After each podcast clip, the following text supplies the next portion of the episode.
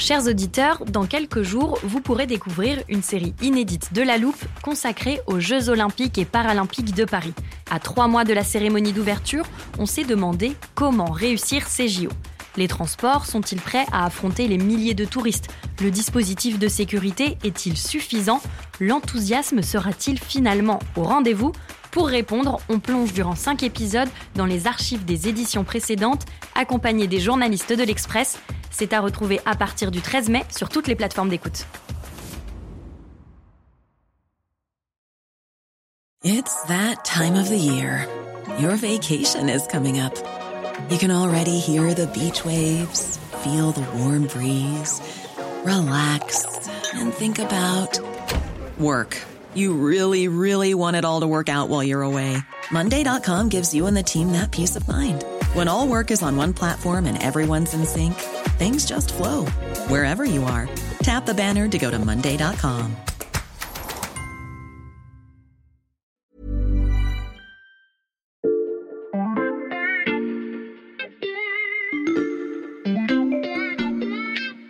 Bonjour, c'est Charlotte Baris. Bienvenue dans La Loupe, le podcast quotidien L'Express. Allez, venez, on va écouter l'info de plus près. Pour débuter cet épisode, je vous emmène en Amérique latine le seize septembre dernier, jour de fête nationale mexicaine. Comme chaque année, un grand défilé militaire est organisé à partir du Zócalo, la place centrale de la ville de Mexico. Ça ressemble un peu à notre défilé du quatorze juillet, mais de l'autre côté du monde. Et comme c'est la tradition, la présidence mexicaine a invité une vingtaine de délégations étrangères à défiler aux côtés de ses propres troupes, essentiellement des pays d'Amérique latine. El Salvador, la République d'Équateur, Cuba, la République de Panama, Chile, Honduras, Nicaragua, et Guatemala. Mais au milieu de tout cela, apparaissent également une quinzaine de militaires russes en uniforme. Depuis le début de l'invasion de l'Ukraine, c'est la première fois que des soldats de Moscou défilent ainsi aux côtés de leurs homologues sud-américains. Vemos pasar al personal militar de la Fédération de Russie. Inutile de dire que l'invitation envoyée à Moscou a ému au-delà des frontières mexicaines. Les justifications du président de gauche, Andrés López-Manuel Obrador, peinent à convaincre Kiev, qui regrette de ne pas avoir reçu son propre carton d'invitation. On frôle l'incident diplomatique. Cette anecdote, c'est un indice, parmi d'autres, de l'immixion de plus en plus importante de la Russie en Amérique latine. Comment Moscou s'évertue à conquérir l'Amérique du Sud et pourquoi ? Voilà les questions qu'on passe à la loupe aujourd'hui.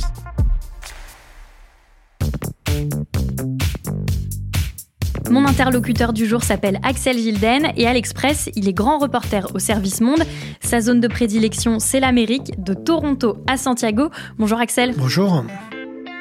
Axel, dans un article récent pour le journal, tu as mis en lumière plusieurs faisceaux d'influence russe en Amérique du Sud. On va les passer en revue. On commence par un point important dans ton papier, les agents d'influence médiatique. Oui, bien sûr. Euh, effectivement, euh, Moscou a beaucoup investi pour développer les médias, euh, notamment euh, R T et Spoutnik, qui sont euh, interdits en France, mais qui existent dans d'autres langues, et notamment mmh. en Amérique latine, en espagnol. Et ce sont des chaînes qui sont très suivies, tout d'abord, et qui euh, ont des bureaux au Nicaragua, au Venezuela, à Cuba, qui sont des pays autoritaires alliés, mais aussi à Buenos Aires et qui sont suivis un peu partout. Très suivis, ça veut dire aussi sur les réseaux sociaux ? euh, Oui, alors R T en espagnol, par exemple, a trois virgule cinq millions de followers sur euh, ce qu'on appelait Twitter et ce qui s'appelle aujourd'hui X, mmh. et dix-sept millions sur Facebook. Donc, c'est pas, c'est pas rien. En comparaison, France vingt-quatre en espagnol, c'est cent soixante-quinze mille followers sur Twitter, donc euh, vingt fois moins. Et deux cent soixante-dix mille sur Facebook en langue française, par comparaison à dix-sept millions. Donc, la différence est considérable. Mmh. Mais c'est pas le seul signal de l'influence russe sur les réseaux. TikTok a aussi de très jolies influenceuses, qui sont des, mmh. des, des jeunes femmes très intelligentes et parfaitement hispanophones, euh, propagent des messages politiques entre deux tutos beauté. Et par exemple, le, le neuf mai dernier, alors l'occasion de la, l'anniversaire de la fin de la Seconde Guerre mondiale, qui est le neuf mai en Russie, qui est le huit mai en France et en Europe occidentale, toutes ces influenceuses se sont mises à diffuser un message politique euh, similaire sur le thème. Ce sont les Russes qui ont euh, battu les Allemands plus mmh. que les Occidentaux. Donc on voit qu'il y a un effort coordonné là et que c'est en fait pas seulement des influenceuses beauté, loin de là. Mmh. Et puis l'autre euh, mesure de la présence russe qu'on peut voir aussi en Amérique latine, c'est, c'est la présence tout simplement de touristes russes, puisqu'il y a beaucoup de touristes qui peuvent plus aller dans leur euh, lieu de destination de prédilection. Donc ils vont dans des pays amis, par exemple au Venezuela. mmh.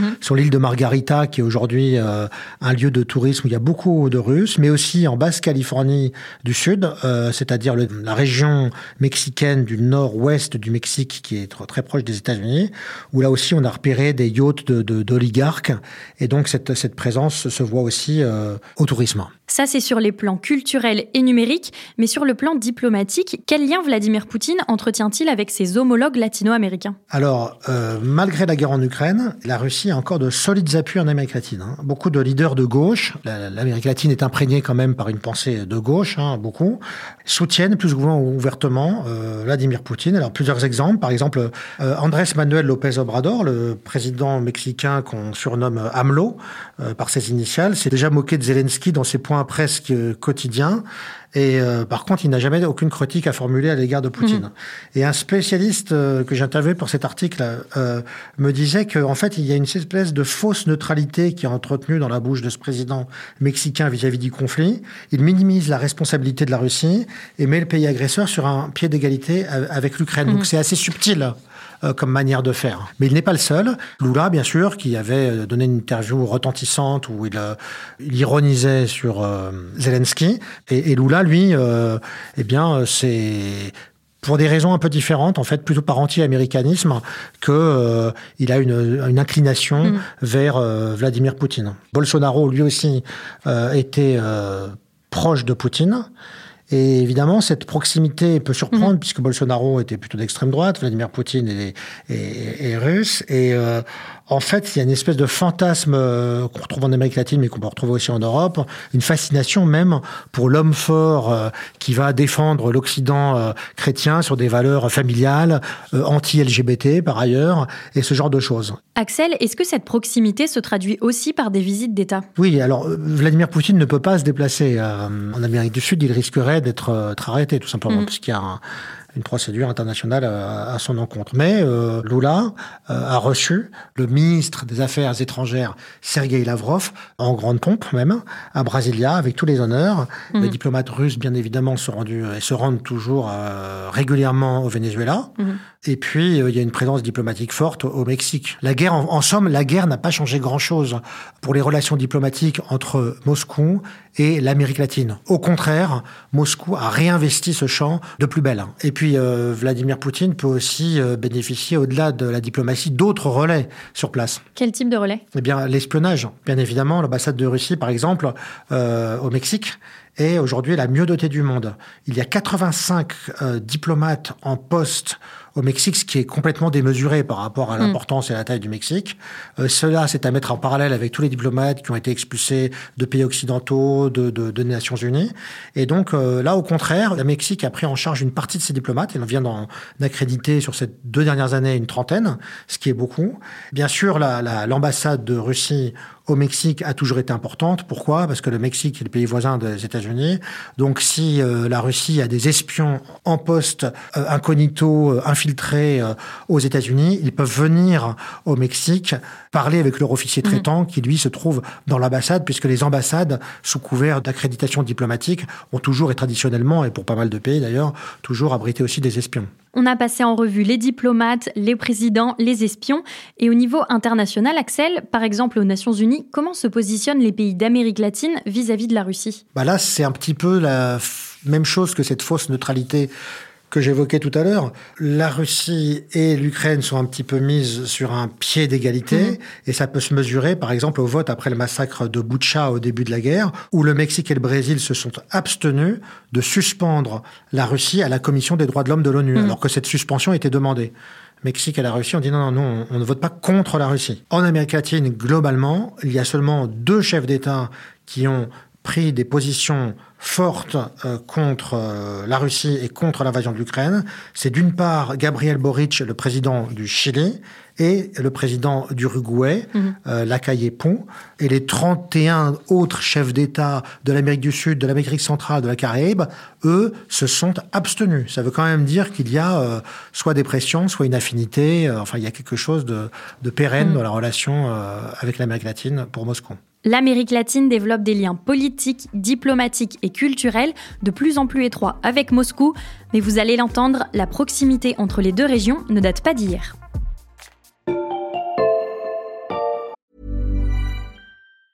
This Mother's Day, celebrate the extraordinary women in your life with a heartfelt gift from Blue Nile. Whether it's for your mom, a mother figure, or yourself as a mom, find that perfect piece to express your love and appreciation. Explore Blue Nile's exquisite pearls and mesmerizing gemstones that she's sure to love. Enjoy fast shipping options like guaranteed free shipping and returns. Make this Mother's Day unforgettable with a piece from Blue Nile. Right now, get up to fifty percent off at blue nile dot com. That's blue nile dot com.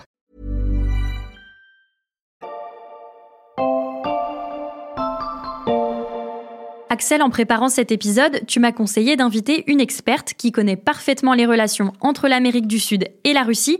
Elle va nous aider à démêler ces liens complexes. Ben, je m'appelle Elisabeth Burgos, je suis née au Venezuela, mais je vis en France depuis très longtemps. Mon parcours d'abord était ce qu'on appelle le révolutionnaire professionnel pendant quelques années, où j'ai vécu à Cuba. Et puis finalement, j'ai atterri en France, mais j'ai parcouru toute l'Amérique latine, je connais un peu l'ensemble du continent. Lors de notre entretien, on lui a notamment demandé à quand remontaient les relations du continent avec la Russie. Les premières relations euh, ont toujours existé, disons, parce qu'avant les États-Unis, il y avait déjà des universités dans l'Amérique latine et des cathédrales, des églises, il y avait une présence culturelle. Mais c'est surtout après la Révolution russe que, évidemment, la Russie s'est intéressée. Pourquoi ? Parce que l'idée du communisme, c'est la révolution mondiale. Et donc, l'internationale communiste s'est créée en mille neuf cent dix-neuf, c'est-à-dire très peu de temps après la révolution. Et donc, cette internationale, tout de suite, on envoie des agents euh, en Amérique latine. Mais en fait, à l'époque, c'était des révolutionnaires professionnels. Et je me permets d'ajouter qu'à l'époque, pour les communistes, il y avait deux façons de voir le monde. Il y avait d'une part le libéralisme représenté par les pays anglo-saxons qui mmh. ont fait leur révolution euh, industrielle, et de l'autre côté, un monde plus traditionnel, plus religieux, finalement euh, plus agraire et agricole, euh, qui était euh, le, le monde de, de l'Amérique latine, et qui a fait partie de ce monde-là. Et l'Amérique latine, qui n'est en fait pas imprégnée par le libéralisme, qui s'exprime évidemment surtout dans l'Amérique anglophone, c'est-à-dire en fait aux États-Unis, mmh. à contrario, l'Amérique latine est, est une société en quelque sorte plus archaïque, plus euh, religieuse, plus traditionnelle et même plus conservatrice, on pourrait dire. Et ça, euh, les communistes l'ont identifié comme un terrain de jeu sur lequel ils pouvaient s'appuyer et euh, travailler les esprits sur l'idée euh, de, de collectif, en fait. Ça, Axel, ça rejoint le reste des explications d'Elisabeth Burgos. Tout ça se développe très rapidement et il y a quelque chose encore d'exceptionnel, c'est-à-dire qu'il y a des révoltes communistes et participation à des gouvernements communistes en Amérique latine avant l'Europe. Il y a eu une révolte communiste au Salvador dans les années trente, au Brésil, et puis il y a eu à Cuba en mille neuf cent quarante la participation des trois ministres communistes au gouvernement de Batista, du premier gouvernement de Batista. Et puis Cuba, qui est devenu un peu le phare du communisme dans la zone Caraïbe et Amérique centrale. Justement, Elisabeth Burgos nous a aussi raconté comment les Russes étaient parvenus à étendre leur influence sur le continent sud-américain en s'appuyant sur Cuba. Tout cela, ils ont compris que militairement, ils ne pouvaient pas l'emporter en Amérique latine. Mais ce qu'ils ont fait, c'est qu'ils ont utilisé, bien sûr, les, les contacts des Cubains qui parlent espagnol avec les Latino-Américains pour exercer une pénétration beaucoup plus forte. Et on parle, par exemple, moi j'ai lu des travaux sur la quantité des propagandes soviétiques qui est entrée en Amérique latine, mais c'était des tonnes. Des revues en espagnol, des revues avec des photos, genre Paris Match, la revue internationale qui se faisait à Prague, dans toutes les langues du monde. À ce moment-là, lorsque Moscou inonde l'Amérique du Sud de sa propagande, on est en pleine guerre froide. Axel, dans quel camp s'est retranchée l'Amérique latine ? Bah, L'Amérique latine, elle est historiquement le précaré des États-Unis, déjà depuis le, au moins le début du dix-neuvième siècle. Euh, donc c'est la, la fameuse doctrine Monroe, euh, mmh. voilà, c'est aussi la, la partition du monde. Voilà, la, l'arrière-cour des États-Unis, c'est la Caraïbe et l'Amérique du Sud. Et euh, pendant la guerre froide, bon, il y a une vague de révolution communiste en Amérique latine, notamment la révolution cubaine, notamment la révolution sandiniste au Nicaragua, et, et la préoccupation des Américains, qui vont d'ailleurs le faire souvent avec l'aide de la C I A, c'est d'empêcher que ça ne se propage plus loin. Par exemple, au Guatemala, en cinquante-trois, il y a eu un coup d'État célèbre contre Jacobo Arbenz. Le, le, la première fois où la C I A intervient vraiment de manière mmh. claire, c'est là. Il s'agit de repousser la Russie, en fait, enfin l'U R S S, comme on disait à l'époque, et euh, la Russie, elle, bah, cherche le contraire, bien évidemment, c'est à élargir son, son leadership l'Europe sur euh, le continent à travers cette tête de pont qu'est Cuba, qui est géographiquement bien placée. Mmh. Et euh, Cuba représente un atout majeur pour la Russie en Amérique latine, pour cette raison géographique, et aussi grâce à Castro, parce qu'il y a en fait un, un hasard de l'histoire qui fait que la personnalité de Castro, qui est vraiment hors norme, qui est un atout pour Moscou, qui va euh, finalement coopérer mmh. avec euh, cette personnalité. Je pense qu'Elisabeth Burgos a dû t'en parler. C'est l'idéal d'avoir à quatre-vingt-dix mille des États-Unis un pays communiste. Et c'est plus que stratégique. Hein. C'était être à la porte des États-Unis sans avoir tiré un seul coup de fusil. C'était énorme pour la Russie, énorme. Alors ce rapprochement bah, culmine avec la crise des missiles euh, à Cuba en octobre soixante-deux. Mmh. Khrouchtchev fait installer des missiles à Cuba euh, pointés sur les États-Unis. Euh, les États-Unis, euh, grâce à un, à un travail d'espionnage, le découvrent. Deux semaines de tension, le monde a peur d'être vraiment au bord de l'apocalypse nucléaire. Et finalement, Kennedy et Khrouchtchev euh, négocient et les missiles sont retirés de Cuba. À partir de Cuba, l'Amérique latine rentre de plein pied dans la guerre froide. Il faudra attendre les années quatre-vingt-dix pour que les relations entre Moscou et la Havane évoluent. Donc la fin de la guerre froide et la, la chute des L U R S S, évidemment, ça a beaucoup changé parce que ce qu'ils ont fait les Russes, c'est tout de suite cesser d'entretenir Cuba. Et donc ils ont fermé l'entretien de la grande ballerine, la grande maîtresse dans les Caraïbes, parce que c'était ça. Au même moment, il se passe plusieurs choses. Il y a aussi euh, tous les régimes... Euh... autoritaires, les dictatures en fait, les dictatures mmh. de droite là pour le coup, euh, du cône sud notamment, euh, Chili, euh, Argentine c'était un peu plus tôt, euh, euh, Uruguay, Paraguay qui s'effondrent. Les guérillas révolutionnaires, castristes ou marxistes ou euh, pro-soviétiques euh, disparaissent progressivement parce mmh. que leur raison d'être a, a disparu aussi avec la fin de la guerre froide. Et on assiste dans les années quatre-vingt-dix à un processus de redémocratisation et de partenariat économique accru entre les puissances régionales et il est émerge toute une génération de leaders politiques qui veulent prendre leur distance avec les États-Unis et à la fois de maintenir des relations avec euh, Moscou, car ce partenariat va permettre de faire contrepoids mmh. à l'oncle Sam, en quelque sorte. Tout ça dans un bain culturel d'anti-américanisme qui s'explique aussi pour des raisons euh, historiques euh, anciennes. Les relations entre la Russie et l'Amérique latine sont donc largement basées sur l'anti-américanisme, mais aussi sur une vision du monde commune et très spécifique.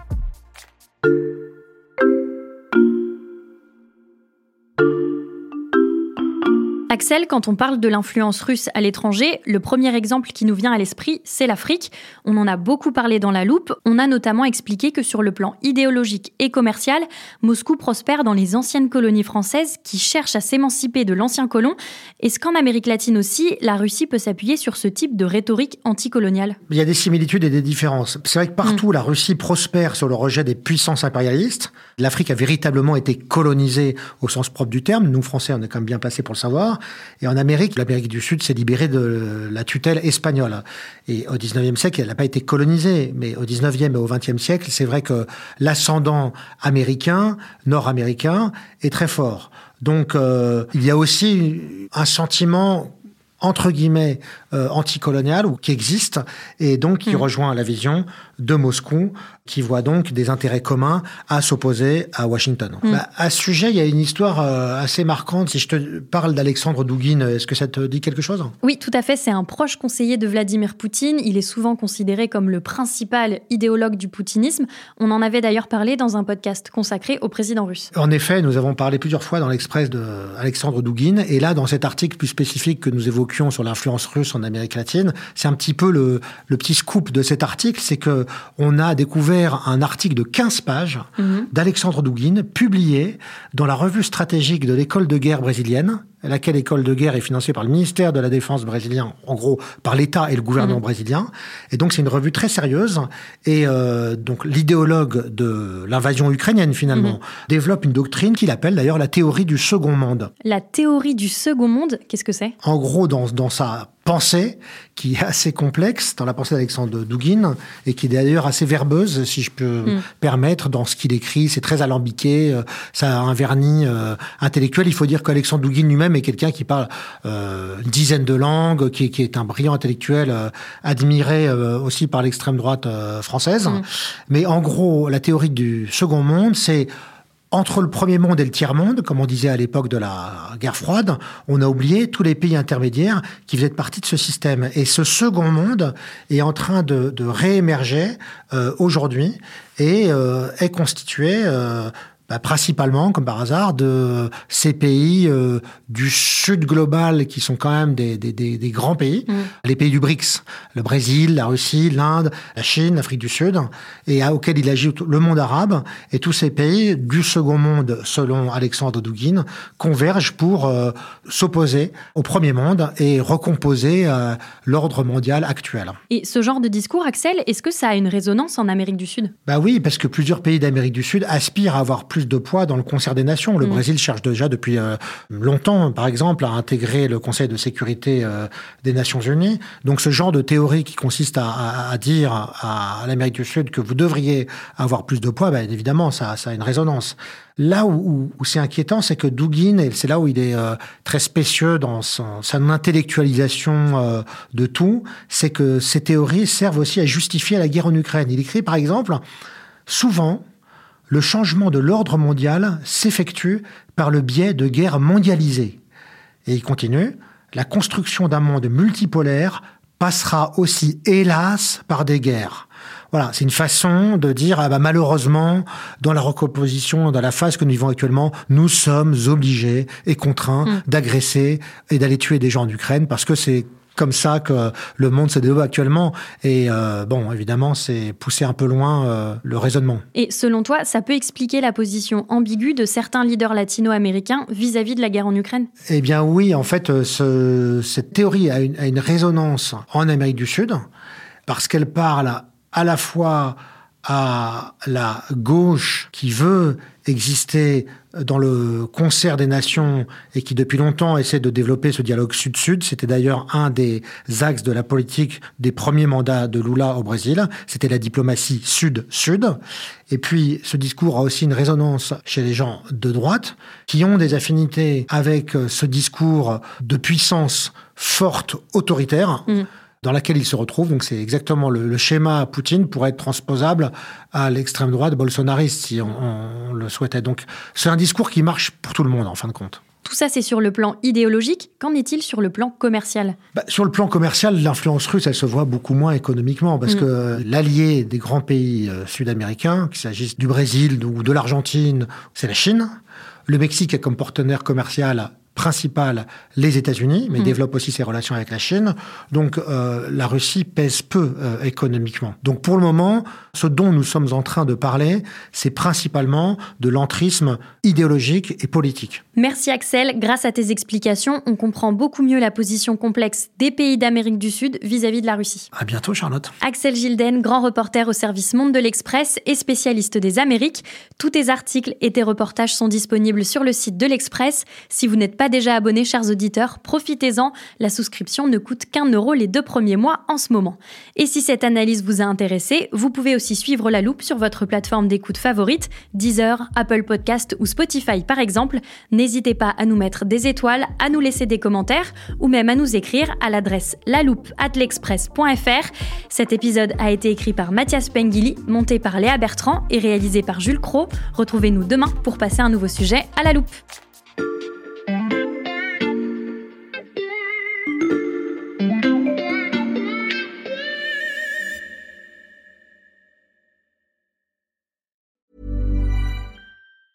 Planning for your next trip? Elevate your travel style with Quince. Quince has all the jet-setting essentials you'll want for your next getaway, like European linen, premium luggage options, buttery soft Italian leather bags, and so much more. And it's all priced at fifty to eighty percent less than similar brands. Plus, Quince only works with factories that use safe and ethical manufacturing practices. Pack your bags with high-quality essentials you'll be wearing for vacations to come with Quince. Go to quince.com slash trip for free shipping and three sixty-five day returns. When you make decisions for your company, you look for the no-brainers. If you have a lot of mailing to do, Stamps dot com is the ultimate no-brainer. Use the Stamps dot com mobile app to mail everything you need to keep your business running with up to eighty-nine percent off U S P S and U P S. Make the same no-brainer decision as over one million other businesses with Stamps dot com. Use code PROGRAM for a special offer. That's Stamps dot com, code PROGRAM.